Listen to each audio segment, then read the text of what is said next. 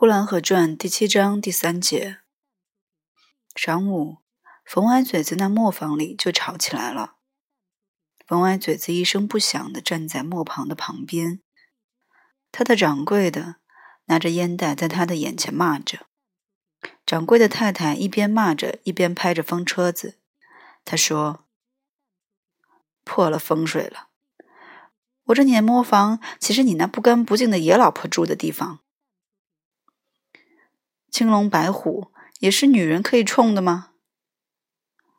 冯歪嘴子，从此我不发财，我就跟你算账。你是什么东西？你还算个人吗？你没有脸。你若有脸，还能把个野老婆再弄到大面上来，弄到人的眼皮下边来？你赶快给我滚蛋！冯歪嘴子说。我就要叫他们搬的，就搬。掌柜的太太说：“叫他们搬，他们是什么东西？我不知道。我是叫你滚蛋的，你可把人糟蹋苦了。”说着，他往炕上一看，哎呀，面口袋也是你那野老婆盖的的，赶快给我拿下来！我说：“冯歪嘴子。”你可把我糟蹋苦了！你可把我糟蹋苦了！那个刚生下来的小孩盖着成面的口袋在睡觉的，一齐盖着四五张，厚墩墩的压着小脸。掌柜的太太在旁边喊着：“给我拿下来！快给我拿下来！”冯歪嘴子过去把面口袋拿下来了。立刻就露出孩子通红的小手来，而且那小手还伸伸缩缩的摇动着，摇动了几下就哭起来了。那孩子一哭，从孩子的嘴里冒着雪白的白气。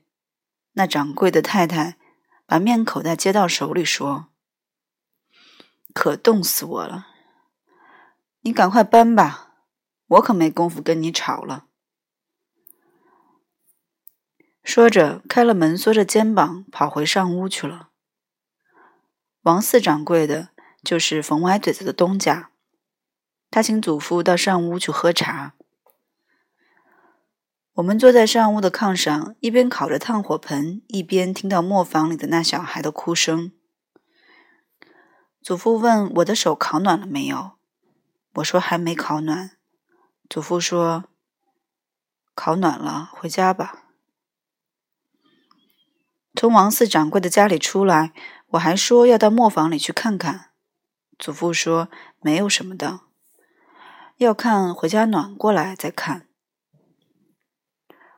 磨坊里没有寒暑表，我家里是有的。我问祖父：“爷爷，你说磨坊的温度在多少度上？”祖父说在零度以下。我问。在零度以下多少？祖父说没有寒暑表，那哪知道啊？我说到底在零度以下多少？祖父看一看天色，就说在零下七八度。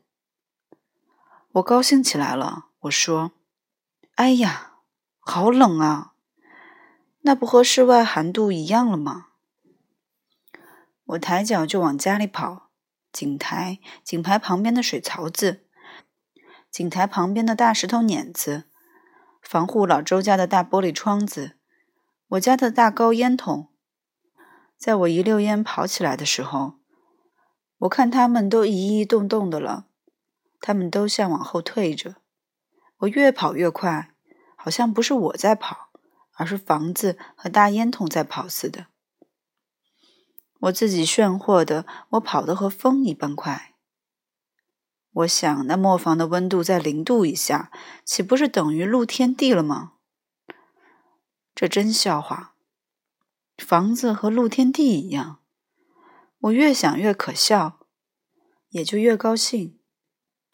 于是连喊带叫的，也就跑到家了。谢谢收听 FM 幺二六二二七三。